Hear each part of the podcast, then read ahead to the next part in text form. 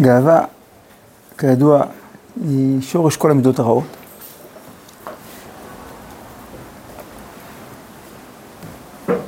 והיא סוג של כפירה, כפירה ועבודה זרה. כי כשאדם מחשיב את עצמו למשהו, כאילו בפני עצמו, לא ככלי לחסד השם, שזה ענווה. כלי לתוכן אלוקי, אלא שהוא שווה, כי יש לו כישרונות, כי כל מיני, על בסיס כל מיני נתונים. אז uh, הוא, הוא רואה את עצמו כ, כאישות עצמאית. אז זה uh, כפירה. וגם, עכשיו למה זה עבודה זרה?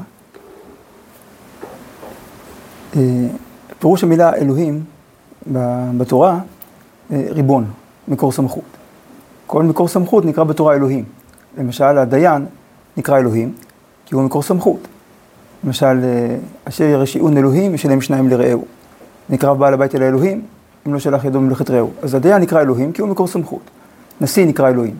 כמו שרואים בהקבלה, אלוהים לא תקלל, ונשיא בעמך לא תאור. הקדוש ברוך הוא אומר למשה רבנו, ראה נתתיך אלוהים לפרעה. רש"י אומר שם לרב ולשר. כלומר, אתה, אתה קובע, אתה מקור הסמכות שלו, אתה הריבון עליו.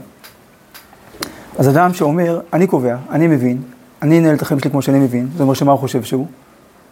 אלוהים. אלוהים. אלוהים אחרים. לכן כתוב שהמתייהר, אומרת הגמרא, המתייהר כאילו, כאילו עובד עבודה זרה, את עצמו. ואומר הקדוש ברוך הוא, אין אני והוא יכולים לדור בכפיפה אחת. כלומר, אין מקור לשני אלוהים בעולם אחד. אז אומר הקדוש ברוך הוא, אתה רוצה להיות אלוהים, תהיה אתה אלוהים, אבל אני לא בסיפור. ואז, מפה נולדות כל המידות הרעות. שתי, שתי המידות הרעות האחרות, המרכזיות, הן כעס ועצבות. וטוב, כמו שנראה עוד בעזרת השם. אז, אבל נגיד את השורש עכשיו, גם שתיהן נובעות מגאווה. כי הרי הגאווה הזאת היא, היא אשליה. כן, התחושה הזאת של אני מלך, אני יכול, אני יודע, אני מצליח. זאת אשליה. כל אשליה, צריך משהו שצריך איזה דלק שיתחזק אותה כל הזמן, אחרת היא תתפוצץ מול המציאות. אז מה... מה הדלק שמתחזק את האשליה הזאת של הגאווה? הצלחה. גאוותן חייב להצליח. ואז, אם הוא חווה כישלון, אז אה, סיכה בבלון, אז הוא מתפוצץ. או שהוא מתפוצץ על אחרים, שזה כעס, או שהוא קורס לתוך עצמו, שזה עצבות. וגם, נסביר את זה יותר כשנגיע לפסקה שבה הרב אומר את זה, רכושנות, גם נובעת מגאווה. כמו שחושב שאלוהים, הוא גם רוצה להיות אדון הכל. כאילו, הכל מגיע לו, הוא המלך. יש כאלה שנוהגים ככה, אפשר לראות uh, בכבישים. למה גאווה כל כך uh, בעייתית? כי זה, זה כמו, להבדיל, לא, לא כזה להבדיל, אבל ב, כמו בגידול בגוף. אז יש, uh, אם גידול מופיע באיבר מסוים שהוא לא חיוני, אז במקרה הכי גרוע, כי עושים ניתוח, ואם יש צורך אפילו קורטים את האיבר כדי להציל את האדם. אבל אם גידול הוא בגזע המוח, זה הכי מסובך. כי רוצים להוריד את הגידול, אבל מילימטר אחד יותר מדי כבר, אין בן אדם. גאווה היא, היא הקליפה שמתלבשת על המקום הכי פנימי באדם. מה הדבר הכי פנימי באדם? שיש לו ייעוד אלוקי ייחודי. אם אדם לא מכיר בייעוד האלוקי הייחודי שלו, בשבילי נברא העולם, יש לי פה תפקיד, יש לי פה שליחות אישית, מיוחדת, יש לי חלק בתורה, יש לי את האות שלי בתורה, אם אדם לא מודע לזה, הוא לא יוכל לממש אותו. אז האלף ב' של עבודת השם, זה להאמין שיש לי ייחודיות, יש לי ייעוד ייחודי. המילים שמבטאות הכרה בייעוד הייחודי שלי, והמילים שמבטאות גאווה, זה בדיוק אותם מילים. רק הניגון שונה. אין כמוני בעולם. זה נכון, אין כמוני בעולם, אחרת לא הייתי פה. אבל שאלה איך אני אומר את זה. שאלה אומרים את זה בהבנה של אין כמוני בעולם, אז זה של הימון החיות. להוציא לפועל את החלק שלי, בתיקון עולם. או שאין כמוני בעולם, אז שופוני, אנס, כאילו, שימו לב, אתם מפסידים, כאילו. זה גאווה. רש"י אומר את זה, בשירת הים.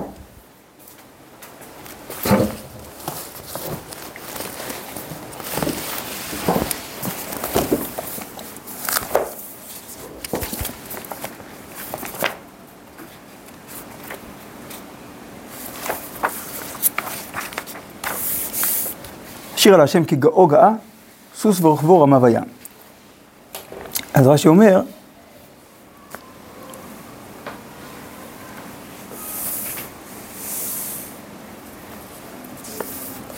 כגאוגה, בא הכפל לומר שעשה דבר שאי אפשר לבשר ודם לעשות.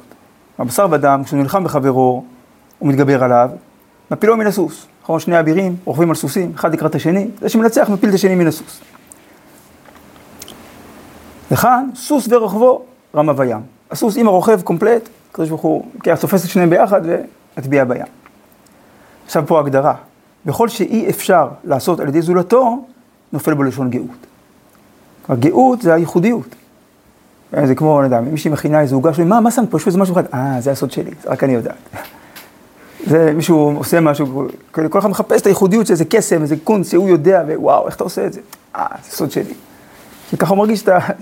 אז כן, מי, ש... מי שלא מכיר בייחודיות הפנימית שלו, עכשיו צריך משהו חיצוני כדי שתהיה לו ייחודיות. כמו האומללים שמנסים לשבור, לשבור סלי גינס, כדי שיהיה להם זה משהו שיכול להגיד, אני הכי טוב בעולם בזה.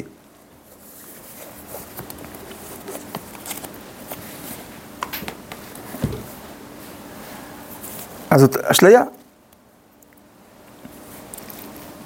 יש בנו הרבה טוב, חשוב מאוד להכיר בו, אבל לא שלנו, הוא לא בבעלותנו. ענווה זה לא להגיד אני קטן, אני מסכן, אני עלוב, אני לא יכול. זה חוסר הכרה טובה לקדוש ברוך הוא שנתן לנו את כל הטוב שבאנו.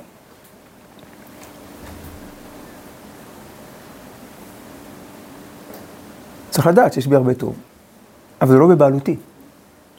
הוא לא שייך לי, הוא של הקדוש ברוך הוא שנתן לי אותו, כדי להשתמש בו לטובה.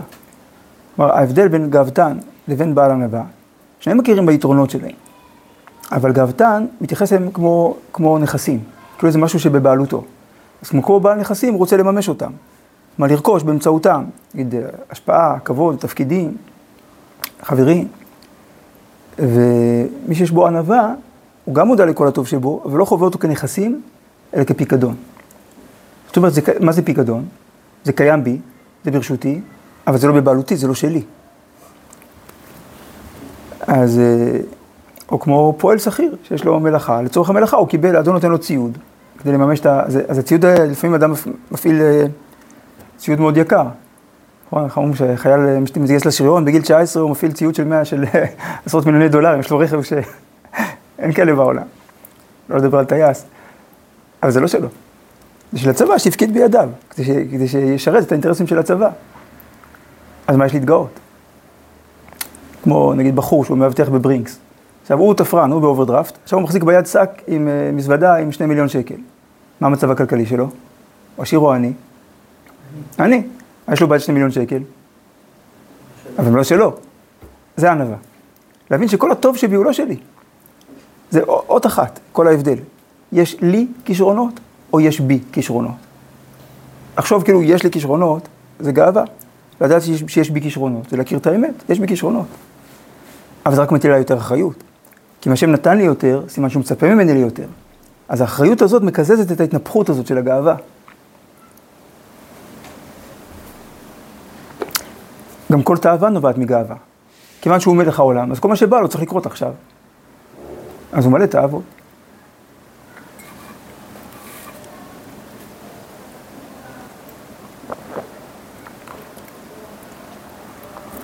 טוב, אז בואו נתחיל עכשיו את ה... סעיפים. א', הכרח הוא, הכרח הוא לאוהב השלמות האמיתי, לנער מליבו כל אבק הגאווה. לא רק גאווה, אם אדם באמת רוצה שלמות, הוא צריך גם לסלק את אבק הגאווה. אבק הגאווה זה כמו אבק לשון הרע, אבק גזל, אבק ריבית.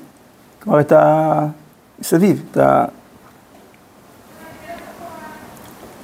כל הריח. כל מה שנדבק בגאווה. למה? כי הדבר שהכי חוסם בדרך לשלמות, זה לחשוב שאתה כבר שם. כי אם אדם חושב שהוא שלם, איך הוא ישתלם? כן, מה, מה, מה יניע אותו להשתפר? אם הוא חושב שהוא מושלם כמו שהוא. ואיפה הוא מגדיר את השלמות כמו שהוא, ומי שלא כמוהו, טועה. אז הוא, הוא לא יכול לגדול. אז הכרח הוא לאוהב השלמות האמיתי, לנער מליבו, כל אבק הגאווה, שהיא מסלקת את כל הוד הרוח. הוד זה פנימיות. שרב כותב על הוד והדר לבשת, הוד והדר לפניו. שהוד זה פנימיות והדר זה החיצוניות. אז רוח זה תהליך. הרוח זה, רוח זה תנועה. אז הוד הרוח זה, זה הפנימיות והתהליך. מישהו גאוותן, אין לו פנימיות ואין לו תהליך. כי הוא החליט שהוא מושלם כמו שהוא, אז הוא מלא חיצוניות. נורא הוא גם רוצה לחצין את ההצלחות שלו, והוא לא מרגיש שהוא בתהליך. הוא מרגיש שהוא בסדר. מה שנקרא צדיק גמור. אין לו, אין לו סיכוי להתקדם, כי הוא לא רוצה, כי הוא מדמיין שהוא בסדר.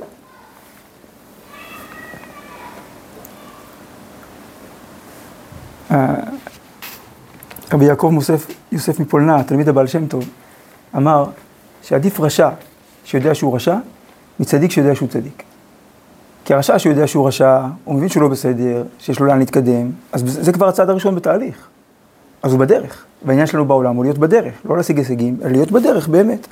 אז הרשע שיודע שהוא רשע הוא בדרך.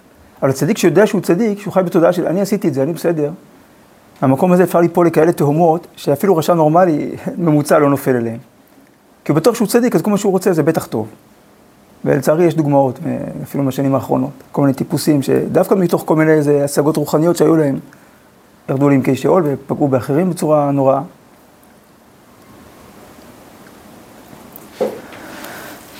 אז הגאווה עם כל הנתונים או כל הדברים שהיו קודם, היא עלולה להפיל את האדם בצורה נוראה. כי, כי הוא מתעלם מהפנימיות האמיתית של, ה, של החיים, ומזה שהוא תמיד בתהליך ויש עוד המון לאן להתקדם. וכשתסולק הגאווה מפני ההכרה הפנימית, שאם זוהמתה, זוהמה מה זה אומר? נחש. נכון? שהנחש יטיל זוהמה. אז הגאווה זה הנחש. ביתם כאלוהים, תהיו אתם הקובעים. זה החטא הראשון. זה חטא אדם הראשון. מה, אתם צייתנים, תהיו שליחים? תהיו אתם אלוהים. תקבעו אתם מה טוב ומה רע. אז זה זוהמת הנחש, ש... שמפעפעת בכל אדם. הגאווה.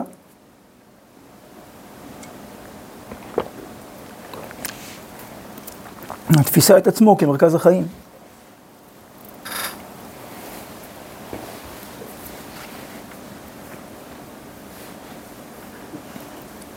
אז שתסולק הגאווה מפני ההכרה הפנימית שאם זוהמתה, מה שכל עוד זוהמתה מפעפעת, אי אפשר לבוא אל השלמות האמיתי, שהיא המגמה אנושית.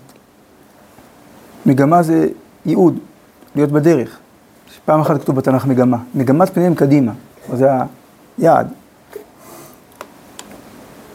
כיוון תנועה. אז תסולק בסילוק טהור. סילוק טהור זה שהוא לא מנמיך ומייאש. כי לפעמים אדם הוא בגאווה, והוא מרגיש שזה מוגזם, שזה לא בסדר. אבל לא באמת בתהליך של התנקות אמיתית. אז מה הוא עושה? כי הוא אומר, מה גורם לי לגאווה? היתרונות שלי. אה, אבל יש לי, יש לי גם הרבה חסרונות. הנה, ופה נכשלתי, ובזה לא הצלחתי, ופה צחקו עליי. אז זה, הוא עושה את זה כאילו כדי להתמודד עם הגאווה, אבל זה לא באמת עוזר. זה רק משפיל ומייאש. עכשיו, הוא גם גאוותן וגם עצוב. לא עוזר לו להשתחרר מהגאווה. השחרור מגאווה זה תודעת שליחות. זה להבין שכל הטוב שבי הוא, הוא לשם שמיים. ברוך אלוקינו שבראנו לכבודו, ואיזה זכות. הרב אומר שיש דבר אחד שמותר להתגאות בו, שאנחנו עבדי השם. כי אני כשלעצמי מה אני? אבל אתה יודע העבד שלי מי אני? אתה יודע מי הבוס שלי? זה גאווה שהיא לא מסיבה את האדם במצב שהוא כאילו יותר גבוה ממישהו אחר. כי כולנו עובדי השם, כל יצוריו. אז אנחנו מתגאים עם כל המציאות, יחד.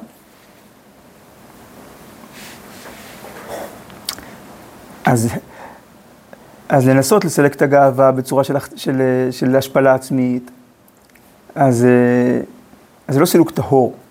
אבל אם אדם מסלק את הגאווה, כי הוא יודע שככה אי אפשר להיות בן אדם, שהוא בדרך של התקדמות בעבודת השם, אז תסולק בסילוק טהור, בצורה נקייה, ותשאיר אחרי הרושם של שמחה.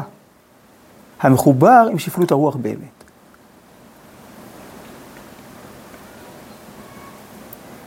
אז עד רבה, הענווה, כתוב, יספו הענבים בהשם שמחה, הענווה אמיתית מביאה לשמחה. כי אני כשלעצמי מה אני, והשם נתן לי בכל כך הרבה דברים טובים, וזיכה אותי בכל כך הרבה זכויות, להיות שותף בדברים טובים שאני כשלעצמי מה אני, אז אדם מלא שמחה. לא בא בטענות.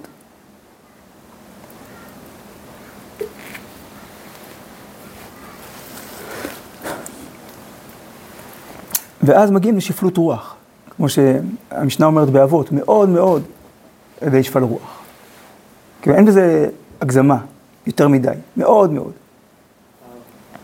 איך בן אדם כאילו יכול להגיד לעצמו להיות שפל בעצם וגם להיות שמח ביחד?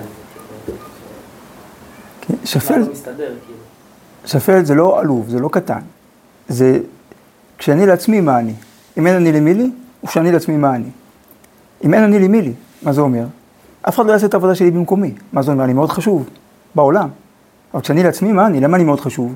כי השם הפקיד בידיי משימה חשובה. איזה זכות, איזה שמחה. הכל בחינם, לא מגיע לי כלום, באמת כלום. אז כל מה שיש לי זה חסד השם. אז החיים שלי מלאים חסד. זה מלא שמחה, מלא שמחה. כמה טוב השם. מה, שברא אותי בין לעם ישראל, בארץ ישראל, במדינת ישראל, בדור של גאולה, בין תורה. כי זה מיעוט שבמיעוט שבמיעוט. איזה זכות. אז השפלות הוא בעצם כשלעצמי מה... בדיוק. כאילו לחסד השם, לולא כל הטוב שהוא הביא לי, אני באמת כלום. האמת היא שזאת באמת האמת.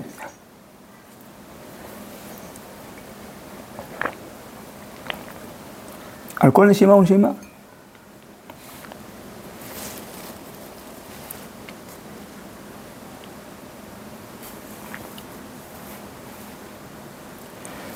ב. אין בכל המידות הרעות מידה המגשמת את האדם עד שאיננו יכול לרומם את רוחו לדעת רוחניות כמו הגאווה.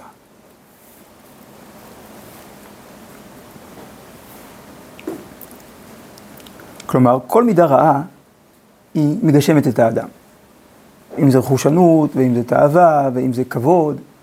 אדם, זה לא מידותיו של הקדוש ברוך הוא, שאדם מממש בחיים, אלא להפך, זה, זה יוצר לו אישיות, דפוס אישיות שונה, סותר את, ה, את המידות האלוקיות. זה, הוא נהיה קליפתי. אז מלא הוא לא יכול לרומם את רוחו, כמו שאמרנו, רוח זה תנועה, להדר הרוחניות. להבין את המציאות כהדר, כגילוי חיצוני של רוחניות. אז כל המידות הרעות עושות את זה, אבל אין בכל המידות הרעות מידה המגשמת את האדם עד שאיננו יכול לרומם את רוחו להדר הרוחניות, כמו הגאווה. הגאווה הכי עושה את זה. כי, כמו שנראה בהמשך, גאווה מביאה לעצלות. כי אני טוב כמו שאני. שמעתי בשם הרב צבי זצ"ל שאמר לתלמיד, אל תזלזל במה שיש ואל תסתפק במה שיש. כלומר, מה שיש טוב וחשוב, חשוב להעריך אותו. אבל זה לא, יכול להיות יותר טוב, נכון? אז אם יכול להיות יותר טוב, צריך להיות יותר טוב. אז אם צריך להיות יותר טוב, יש לי עבודה, לדאוג לזה שיהיה יותר טוב, יש לי אחריות.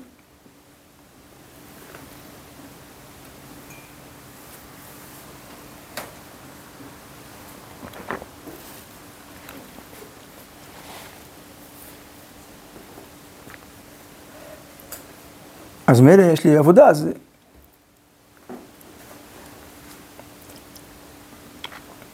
אבל כשאדם הוא בגאווה, אז הוא חסום, והוא מרוחק.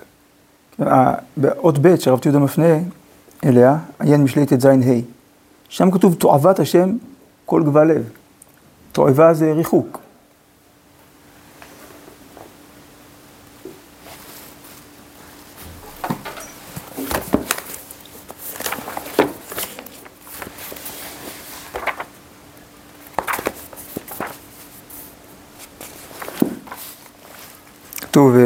לא יהיה לך בכיסך אבן ואבן, גדולה וקטנה, איפה ואיפה, וכולי. כי תועבת השם אלוקיך, כל עושה אלה. אונקלוס מתרגם, כי תועבת השם אלוקיך, הרי מרחק קודם השם אלוקך. אז, אז תועבה זה ריחוק.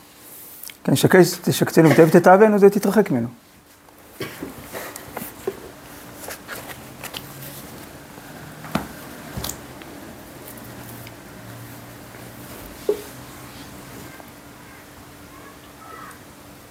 טוב, באמת, כמו עבודה זרה.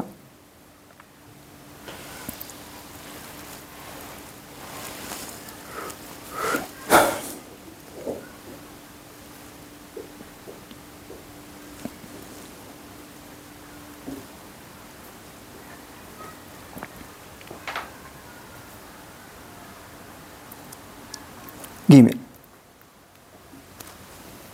כל מי שמשתוקק לאור השם שהעיר על נשמתו, ימאס בגאווה, עד שתהיה שרוחה בעיניו בחוש ממש. כמו שריח רע, הוא לא מאפשר לנשום, אבל לקלוט חיים. אז הגאווה זה לא בעיה מסוימת, נקודתית, במידה, בנפש. היא לא מאפשרת לקלוט את החיות האמיתית, האלוקית. אז כמו אוויר מחניק, שרוח. כמו שהר"ן פיאסצנה אמר, ש... שכל כל תהליך דורש עבודה. חוץ מתהליך אחד, שלא דורש שום עבודה. ריקבון. לזה לא צריך להתאמץ. רק דבר נשאר, אז האורגניזם נשאר כמו שהוא, בלי חילוף חומרים, בלי התקדמות, בלי עבודה, הוא נרקב. הדבר רקוב, מסריח. אז אדם שהוא גאוותן, הוא לא מבין שהוא צריך להתקדם, הוא אומר, אני טוב. כמו שאני. אז זה... אבל אהרון מקרלין אמר, שאם יש תלמיד חכם בעל גאווה, אז הוא מקבל בעולם הבא ארמון. אבל הארמון הזה מסריח, כמו התורה שלו. מפחיד.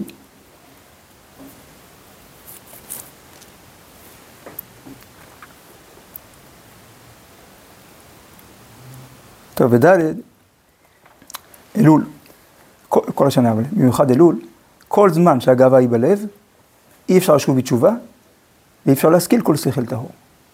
לשוב בתשובה זה, זה תנועה של רצון, וכשהרצון של האדם חסום הוא גם לא יכול להביא. אז גם אי אפשר להשכיל כל שכל טהור. ודלת, הרב צדוק אומר, מביא את הגמרא, וחוכמתו מסתלקת, כי הוא נהיה אטום. אז החוכמה כבר לא, לא, לא זמינה. איזו חכם, אבל לומד מכל אדם.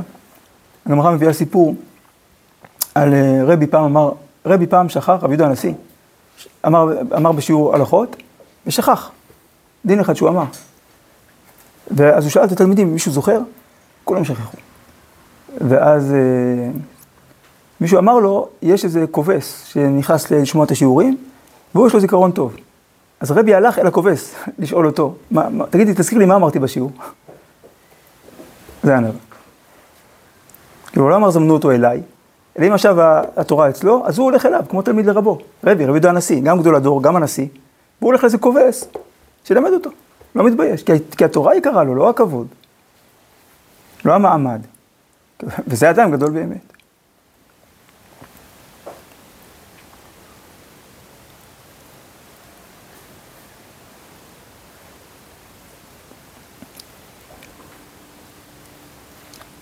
טוב, הרבה לפעם אחת.